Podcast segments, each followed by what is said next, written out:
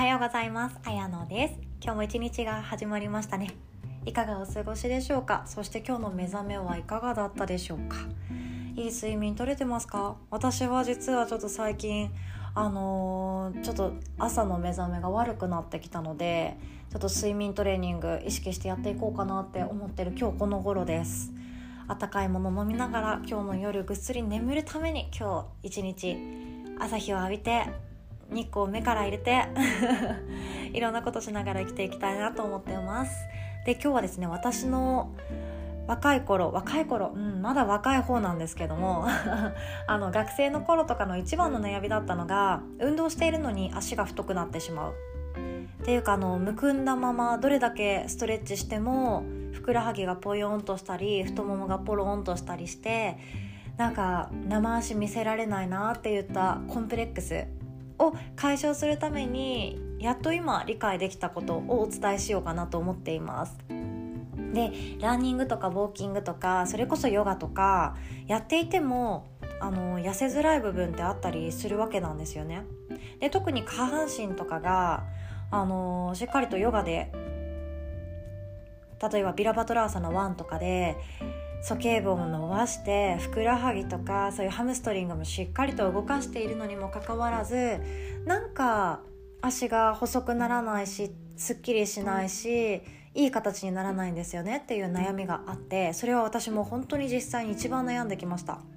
で DNA であの、ね、ご先祖様から頂いたその骨格とかそういうところも影響しているので、まあ、実際実際は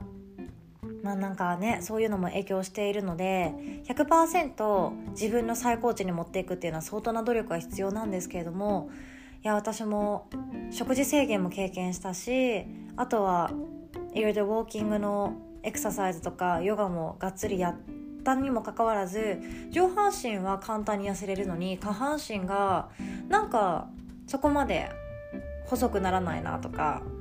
ふくらはぎが太いままだなっていうような悩みがあってもうそこがずっとずっと嫌でしたスキニーパンツ履いても足首は細いけどふくらはぎがパンと腫れてたりとかあとは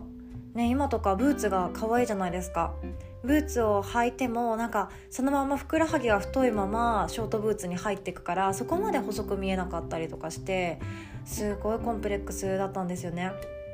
今はもうこの解決策を知ってしまったのでそこまで悩まなくはなってきているしそんなに気にならなくなったんですね。スキニーデニムとかヨガパンツ履いても気にならなくなったんですけれども私と同じような悩み抱いてる方世には女性たくさんいらっしゃるんじゃないかなと思って今日お話ししようと思います。でも結論言ってしまいますね。どうして運動しているのに足は太いままなんでしょう。その結論はなんと血流が悪いからもうほとんどの理由がそれです。もう温まっていないとか冷えで悩んでいる方でふくらはぎが太いと大体そんな感じです。血流の流れが悪くなっているっていうところになっていくんですけどどうして悪くなってしまうかっていうところをお話ししますね。で全身にはあのもう200以上の骨と600ぐらいの筋肉があって合ってるかな？でそのくらいたくさんたくさんのあの筋肉と骨で囲まれているわけなんですけれども骨の使い方骨の動かし方ってえっと決まっているんですよね。股関節はぐるぐるといろんな方向に柔軟に回るけれども肘とか膝とかってぐるぐるぐるぐる回らないですよね。前と後ろにしか曲がらなかったりあとは腰の骨も前と後ろにしか回らないけれども胸元の骨はちょっと横に回旋できるとかそんな風に骨と筋肉の動きはもう決まっていますでそれを無視してやってしまうとあの変な癖がついてしまって歪みとかあとは痛みとかね俗に言う椎間板がすり減ってしまって座骨神経痛とかそういうぎっくり腰の要因滑り症とかにもなっていってしまうわけなんですよ。でそういうふうに正しい骨の使い方解剖学にはなっていくんですけれどもそれを理解してあの骨格を動かしてそしてそれに伴って筋肉が伸び縮みしていくといい状態に体が整っていくわけなんですよね。なので運動全然していない方がいきなりなんかめちゃくちゃきつい筋トレとかヒートをやってしまうともうなんというか間違ったところを動かしてしまって逆に怪我をしてしまったり痛めてしまったりっていうようなこともありますよね。でヨガとか一番多い怪我が手首なんですよ。で手首を痛めやすいわけなんですけどそれが何かっていうと手のひらで立ってプランクっていうんですけど手とあと足のつま先で体を前と後ろに大きく伸ばしてお腹の力で体を持ち上げていく。アーサナがあるんですがそのアーサナって手首が本当に辛くって手のひらで体を支えているような状態になっていくのに結構きついわけなんですよ。でもなんでそこで手首を壊しやすいかっていうとこの二の腕の骨頭を外回しにして脇を締めるっていうことをやらないからお腹に力が入りづらくなってしまって怪我しやすくなっていくんですよね。何言ってんだって方はちょっとうんすみません。私ももうちょっと説明しやすく説明分かりやすくできるように頑張ります。で今日はそういうちょっと専門的なお話にもなってしまうと思うんですけどなんでこれを言うかっていうと下半身太りって本当に悩んでる方が多くってでそれが自分のコンプレックスになってしまったりあとはそこがその悩みがあるからおしゃれができづらかったりその悩みがあるから自分に自信が持てなかったりっていうところにつながっていくわけなんですよ。なので今日は一人でも多くの方が自分のコンプレックスを解消できるような内容にしたくてこのお話ししています。ねもうここの下半身全然気にならないよっていう方は是非とも気にせず お聞きいただければと思うんですけどもまあみんな体のポイントポイントで気になるところってあるんですよね。二の腕とか背中とかあとお尻と太ももの境目とか。でそういうのもあの骨格その骨の動かし方っていうところがまず正しく動かせているか。っていうことなんですよね。であのウォーキングっていうとふくらはぎも太もも裏のハムストリングもまあ、お腹周りも全体的に使っていいエクササイズにはなるんですけれどもそれをやってもやっても下半身が太った状態っていう場合は正しいふくらはぎとか太ももの使い方ができていない。つまり股関節の動かし方が正しい状態じゃない。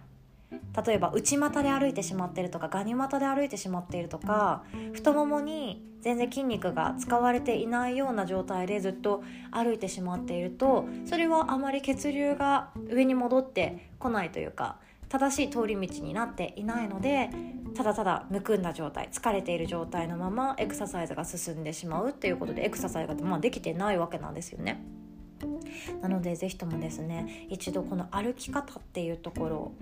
意識してみると下半身太りとかあと私は何でこんなに動いてるので足が太いんだっていうような悩みがもしかしたら解決するかなと思ってます。で内転筋を、えっと、鍛えてるのに効いてないなーっていうような悩みとかもありますこれはちょっとあのねヨギンニさんとかでも取り上げている内容なんですけども膝下分かりますか？膝の下側が、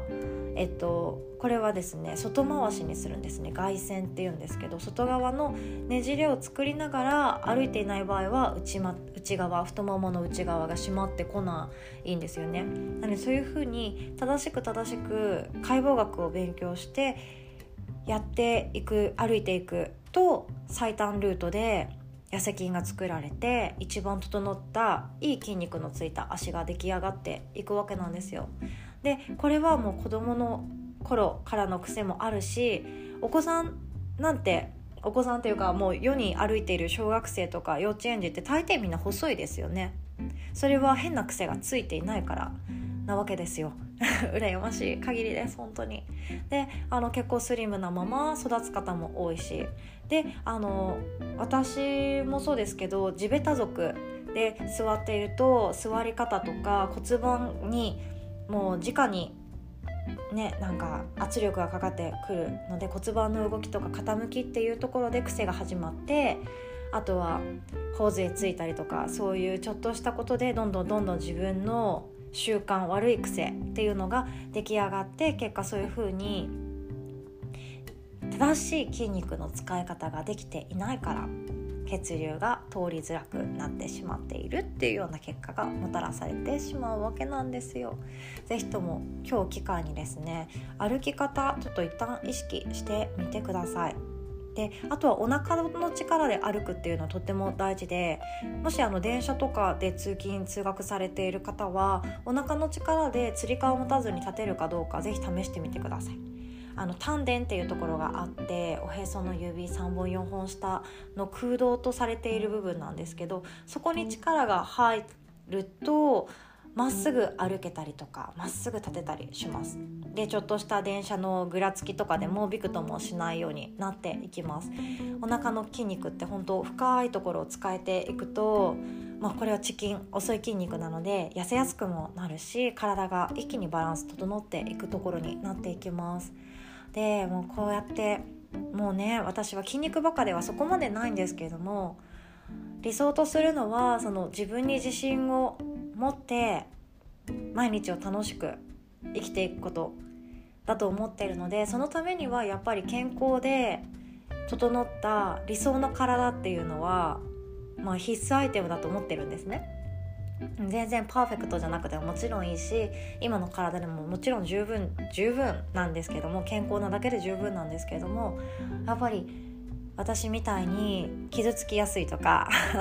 あとは自信が持てないとかどれだけ周りの人に褒められても自信が持てないとか相手の顔色が気になってしまうとか、ね、そういうふうに周りのことが気になってしまう方はまず自分の体を整えて